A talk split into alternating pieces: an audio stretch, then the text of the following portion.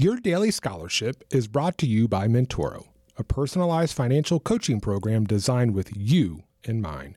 Learn more at mymentoro.com. This is Dave, the scholarship coach, with your daily scholarship for Saturday, March 3rd. And today I am joined by Peter McCandless. Peter is a faculty in residence associate professor in mathematics at UNLV. Peter, thanks for joining us. Glad to be here, Dave. How are you today? I am fantastic and so excited to be speaking with you tonight. Um, so I learned about you. Um, oh, it's probably been what a year or two ago now. I think when we first um, got together through a, a mutual acquaintance, and um, you were kind enough to reach back out to me and um, express an interest in coming on the show. So I appreciate appreciate that. Um, so I, you know, I gave your title, but can you just tell us a little bit more about yourself, your background, and your history in in math as a professor? And um, we'll we'll also get into your your website, which is very cleverly named calculussucks.com. sure. Well, thank you for having me, Dave. Um, yeah. So faculty in residence is just a uh, category they created at UNLV because they need a lot of professors to teach and some are tenure track and they do research. So, you know, students going to college need to understand that professors are in the tenure track position are required to do research to get promoted from assistant professor to associate and finally to full. And um, we can talk more about that if that seems germane to the to the conversation. But I I'm not required to do that. So I have a PhD in curriculum and instruction. My master I have a master's in math. I have a second master's in ed psych. Uh, I've been teaching math for a long time. Taught math uh, math methods classes. That means courses that teachers have to take to teach at the secondary level or the elementary level. Um, so that's, and I've been here at UNLV now for, well, I'm finishing my 10th year now. At the end of this semester, it'll be 10 years. Fantastic. Well, yeah, let's, before we go into um, the, the topic of math, let's talk a little bit about that um, question about the role of professors in college, because I, I think many high school students probably are not aware that um, many of the professors they're going to be um, studying under, their primary job is not to teach. Um, can you just talk a little bit about that and maybe what the implications are for for students going into college? Yeah, I, I think the implica implications uh, are, are profound because people may assume coming out of high school uh, that they, excuse me, coming out of high school that, well, their teachers are there, they teach all day, the professors in college would do the same thing. It seems to make sense. But at large institutions and certainly at the prestigious institutions in this country, professors, whether in math or any field, uh, if they're tenure track, they have to do research to become tenure. Now, tenure is a process that takes about six or seven years. Once you successfully pass that, then you have more or less a permanent job unless you do something really egregious. The rest of us, like myself, um, are just hired year by year. As long as I do a good job, I think they'll keep hiring me back, but I don't have any permanency. But in terms of the students, yeah, when they come in, if you, if the person teaching your class is going to move ahead by doing research, and that's pretty time consuming, then he or she may not put as much time into teaching as they might otherwise do, because that's not how they're going to get promoted. If you do a decent job teaching, as expressed by student evaluations or maybe other professors above you visiting your class saying, yeah, Peter does okay, Peter does this well, Peter could improve here. That's fine, but um, you're not going to get the incentive for the professor is not to do a bang up job teaching if he or she has to publish so many books or articles every year to move ahead. And particularly, as I said, if you go to a prestigious institution, students are probably not aware, at least until they get there, that that's the incentive structure for the professors. Um, you know, it, it'd be like if you went to your your medical doctor and he didn't get he didn't keep patients by doing a good job of treating them, but he did research. You'd say, well, wait a minute. I, I, I think it's great that he's keeping up on the latest in his field, and that's necessary. But I want somebody that's going to attend to me and not put first and foremost his scholarly endeavor. Yeah, that's a great analogy. I, as you were speaking about it, it came to my mind of, um, at least in theory, high school teachers are incentivized to be good teachers and to see that their students learn the material.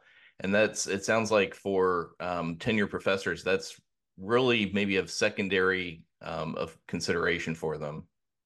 Yeah, I believe so. Yeah, particularly. Yeah, I and my first job was at the University of North Florida way back in 1990. And I was an assistant professor of education. I taught math methods classes. And after the first year, Dave, they came to me and said, Well, you're doing a real good job teaching. Now, if you want to get tenure in five or six years, whatever the period is, you need to publish some 13 articles and nine of them have to be in referee journals. I'm sure the load would be even greater today. Mm-hmm. But here's what's significant to me, Dave. I went and I asked the chair of my department, I said, Would you put that in writing? He said, Oh, no, we don't do that. This is just a ballpark. And I thought, okay, so now I'm shooting at a moving target. Right. If I do the required publishing, but they want 14 and I've done 13, then I'm in danger of not, you know, being tenured. And and for students that don't understand this, too, the tenure process is is up and out. So when you go through this process, it's kind of a probationary period. If you're a tenure track professor, when you come up for tenure and you're reviewed, you either get it or you don't. And if you don't get that tenure, you're gone. You'll have one more year teaching and then you're gone. And they're going to replace you with somebody that they think is going to do a better job doing research. And you could have done a bang up job teaching, but if you don't have the required scholarly publications done and in the, you know, obviously peer-reviewed journals, but journals of a high enough stature, whether they're local or state or national or international. If you don't cut it, your job is over. Yeah. Yep. Um, it's definitely a different model that uh, you know students going from high school to college should be aware of and um, really do some some preparation for. It's one I think just one reason that taking some college level courses in high school um, maybe through like dual enrollment could be very helpful for a student to make that transition um, because most professors especially like you said at the the big universities um, are not going to be spending a lot of time helping you you might be lucky to get right. a, a, grad student um, a teaching assistant but um, if, if you're not getting the material you're gonna you're gonna have to find another way besides working with your professor right. most likely right and some of them have good like at unlv we have a math clinic and it's staffed from I think 10 to 4 every day, and students can walk in and get help. Of course, they can come to me in office hours or make an appointment and get help. But but we do have, I think there is more help on campuses nowadays, at least for the lower levels. Now, mm-hmm.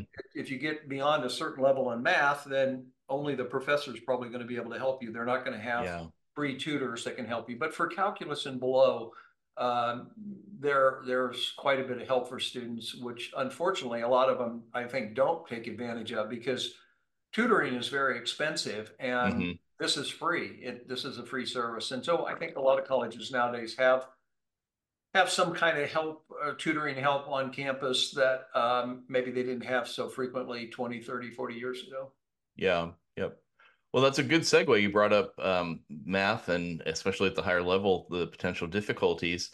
One of the things I was very intrigued with on your website is um, you list six reasons that a student may be struggling with math. Can we talk about what those are and what a student can do about those those six reasons? Sure.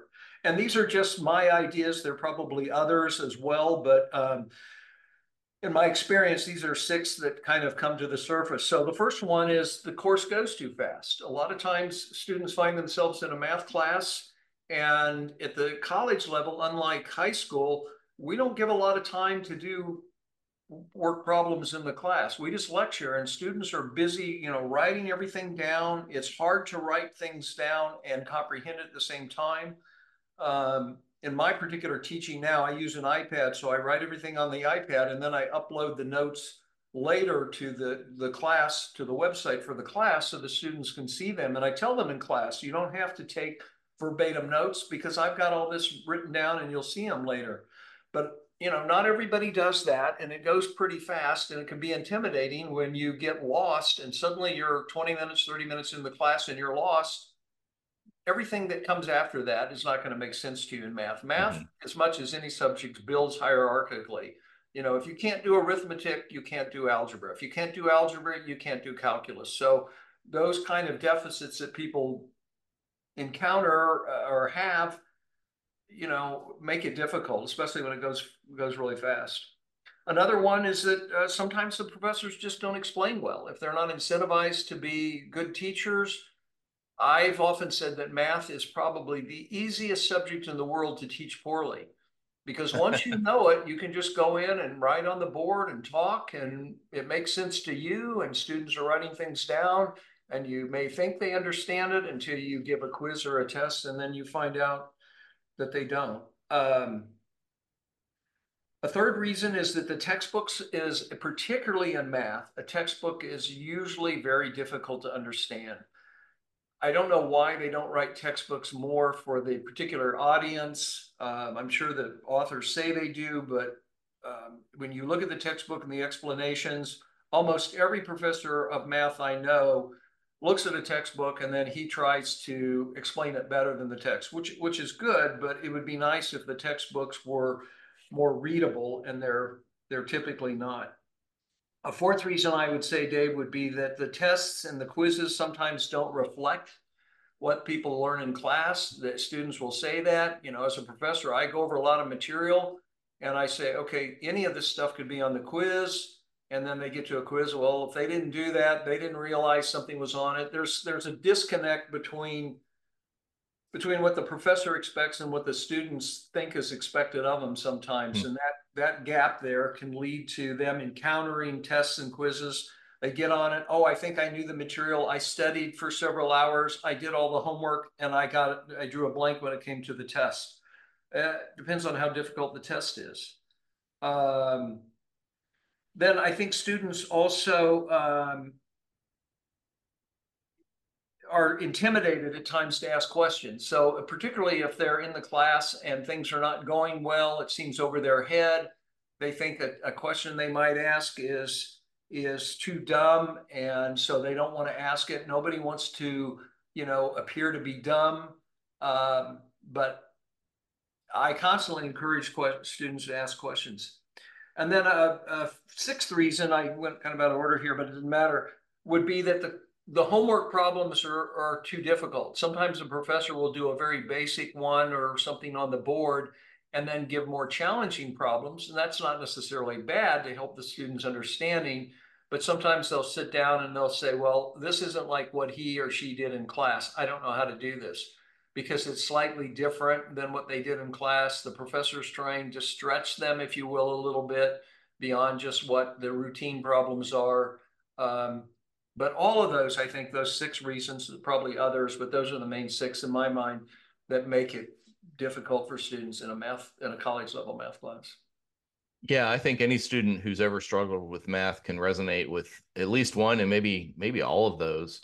What would you recommend uh, a student who is struggling when, with math and maybe particularly because of one or multiple of those reasons? Uh, what should they do? How can, can they get back on track?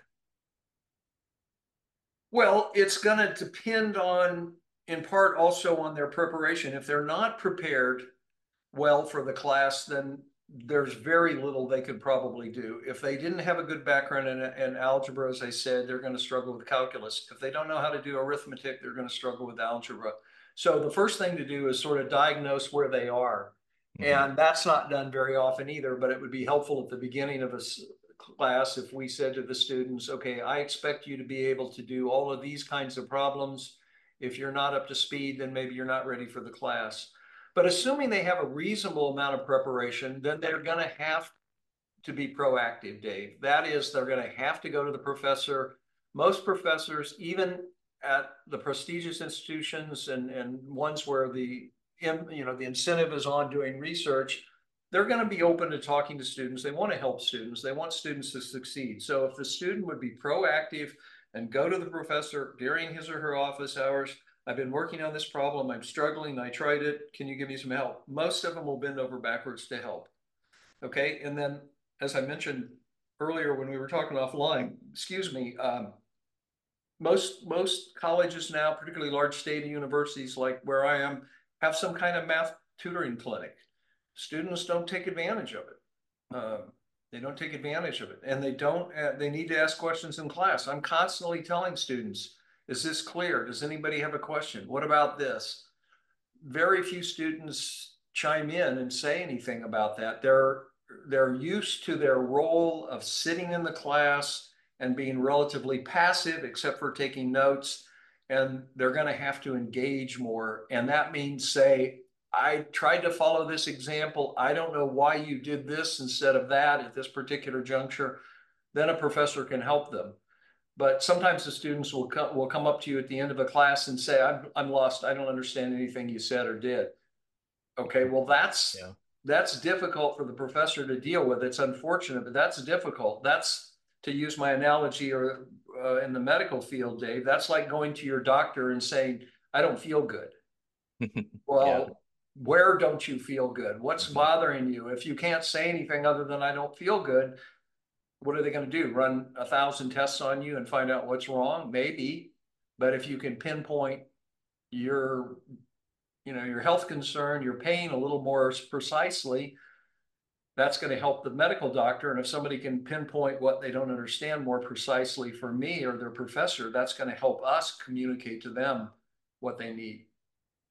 It sounds like for the common thread there is um, for the student to take the initiative and to be proactive, whether it's taking the initiative to ask questions in class, taking the initiative to go seek out that help from the resource centers or from the professor. Right that very unlike most high school situations where the teacher is going to say, I see you're struggling because they see the results of a quiz or a test. Right. Professor may or may not say that, that it's really up to you as the student to really self-assess where you're at, where you're, you are falling behind, where you need help, and then seek that help, uh, you know, on your, of your own initiative.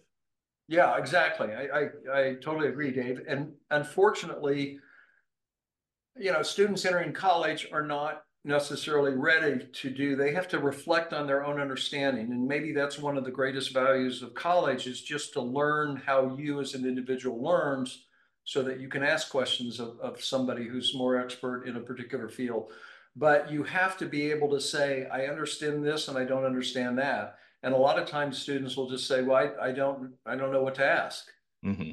Okay, well, Absolutely. then we're back to the situation of the patient with the doctor saying, I don't feel good, but can't be any more precise than that.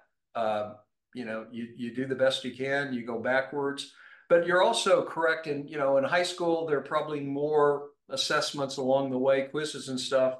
I'm going to give my first quiz here this um, this week, and we're two weeks into it. That's fairly early, but sometimes in college, you don't have a test for several weeks and then a final exam. And in graduate school, you may have a midterm and a final exam, and your entire grade's based on that. So you go for eight, nine weeks with no feedback, direct feedback from the professor, and suddenly you get a very difficult exam. And that and your final exam is what your grade's going to be based on. Unlike yeah. high school, which has many, many more usually assessments, homework along the way, quizzes, tests, so forth. Yep, very different ball game yeah. Well, let's let's shift gears just slightly. Uh, we talked about um, you know s- students who may be struggling with math. Um, let's talk about the importance of math, and in particular um, in careers or college majors. What are some of the majors where math um, is very important, and then we could maybe look at the opposite where math is is not emphasized as much. Well, sure. Yeah, obviously the discipline where it's the most important is in engineering or or math. If somebody's going to be a math major, obviously sure. they're going to have to take a lot of math. But engineers typically have to take uh, the complement of three semesters of calculus, differential equations, depending on the engineering, maybe linear algebra, maybe another course or two that's more specific to their discipline. You know, whether it's electrical or mechanical engineering. I'm not an engineer, so I don't know precisely, but I know in general what they're required to have. Um, so certainly the STEM field, STEM stands for science, technology, engineering, mathematics. Any of those fields is going to require quite a bit of math.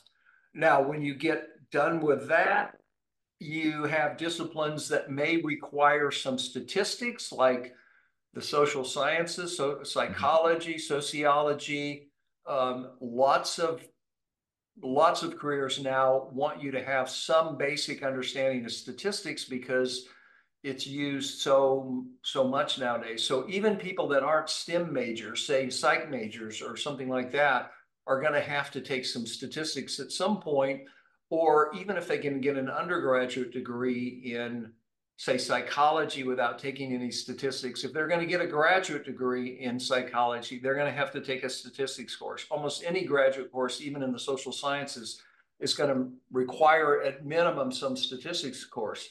Now, a lot of times the individual departments, psychology, sociology, what have you, teach their own statistics mm-hmm. because they don't like the way the math department does it, or they want to, you know, hit certain things or use certain software, um, and, and that that's fine. But those will. Now, other things, you know, like English and history probably don't require any math other than what is sort of artificially required. So, for example, I'm teaching pre-calculus now. There are two two semesters of it, and we have a lot of students who are never going to take calculus. They're they're in fields like nursing or architecture, and their fields tell them they have to take pre-calculus. I tell them I don't think you should be in pre-calculus unless you're going to take calculus. The major mm-hmm. math organizations in the United States don't recommend people take pre-calculus unless they're going to take calculus. It'd be like taking pre-med but having no desire to go to medical school. What's right. Yeah. But they have to do that. So I tell them, well, I teach the courses, but the math department doesn't decide what you need in your major of English or history or sociology or you know, women's studies or whatever they might be. We don't decide that. But once they decide that you have to, you, the student, has to take a certain amount of math, then yeah, we in the math department teach it. So that's that's a problem too, because you have students in there. What, when am I ever going to use this? Well, you're probably not unless mm-hmm. you're going into a STEM field, you know. Um, on the other hand, you could probably argue that everybody graduating from college ought to have maybe a rudimentary understanding of, of algebra and algebraic thinking, uh, just because that kind of thinking comes up in in life at different times, and and it would be good to have some basic understanding. Obviously, the more you know about anything, the the better prepared you are. The question is, how do you spend those four years? What do you learn? Sure, sure. To be, to be an educated person. What about um, business majors and and you know business majors related to business like marketing or finance? Um, what's what's the math requirement for those? Yeah, I'm not for sure what it is for those, although there is typically at many colleges something called business calculus that mm-hmm. is a little bit of a watered down version of calculus um, for those majors so that it's not as rigorous, the problems aren't as difficult the concepts visited aren't as difficult. You don't go into the, the rigor of calculus as much in a, in a business course.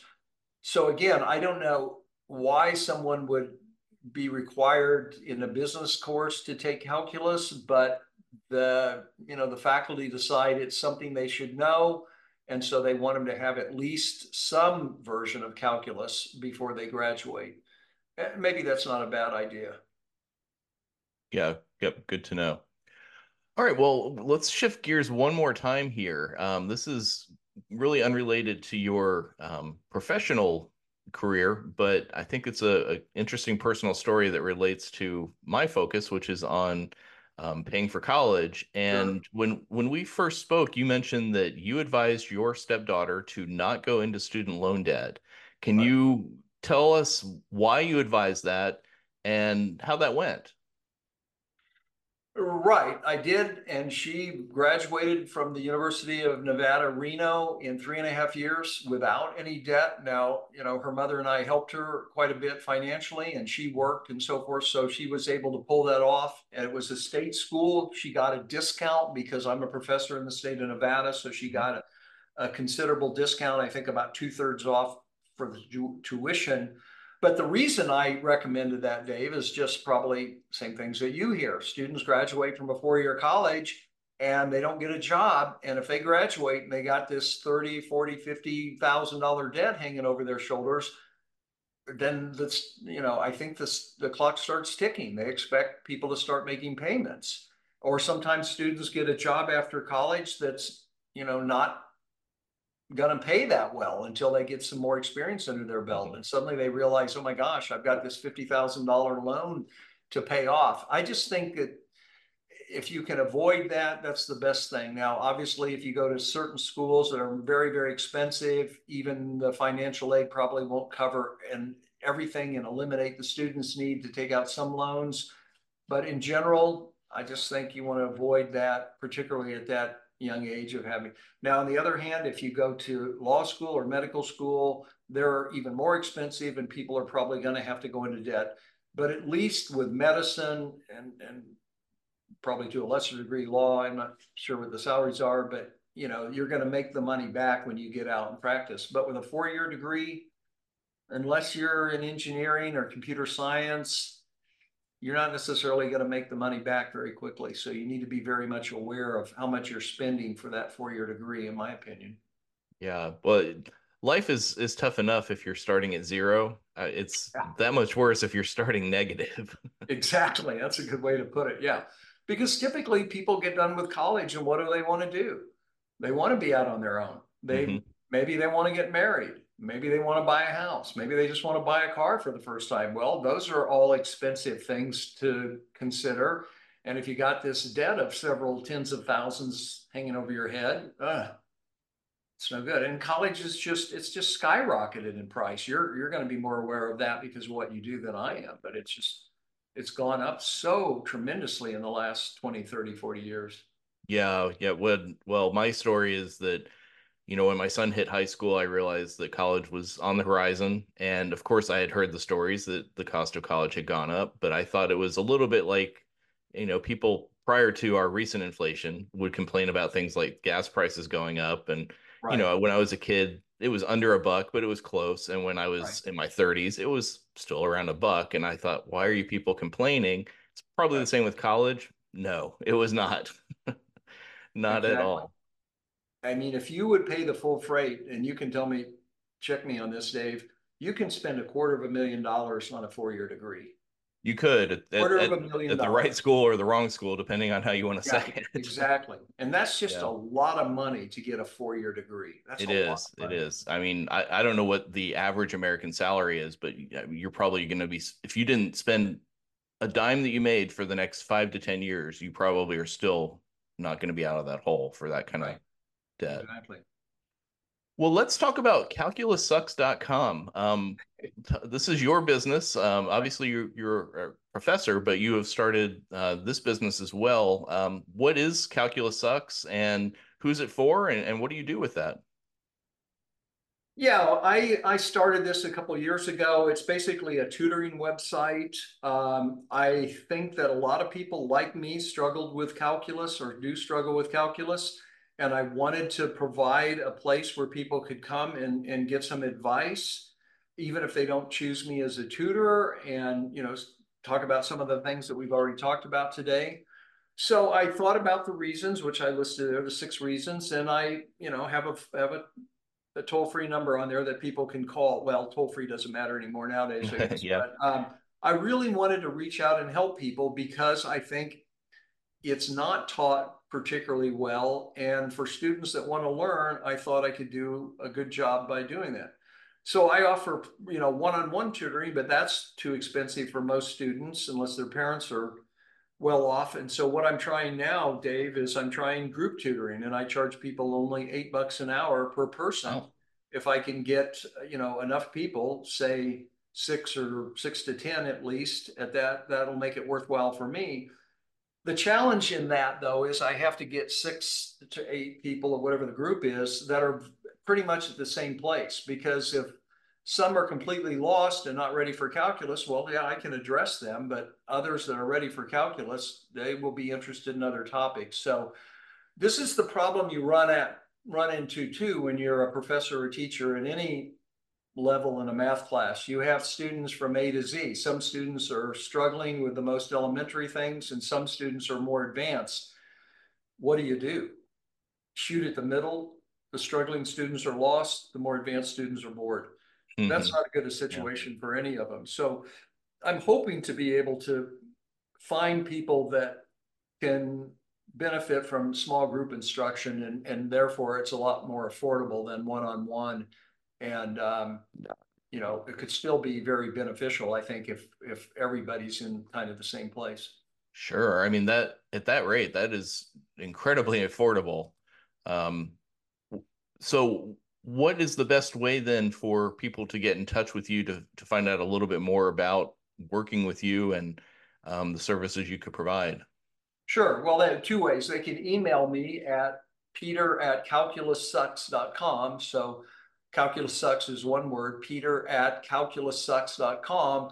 And then I also have a phone number they can call and uh, I don't have it on all the time. Sometimes it rings through on my phone. It's a, basically a Google number, but it's 702 625 8900.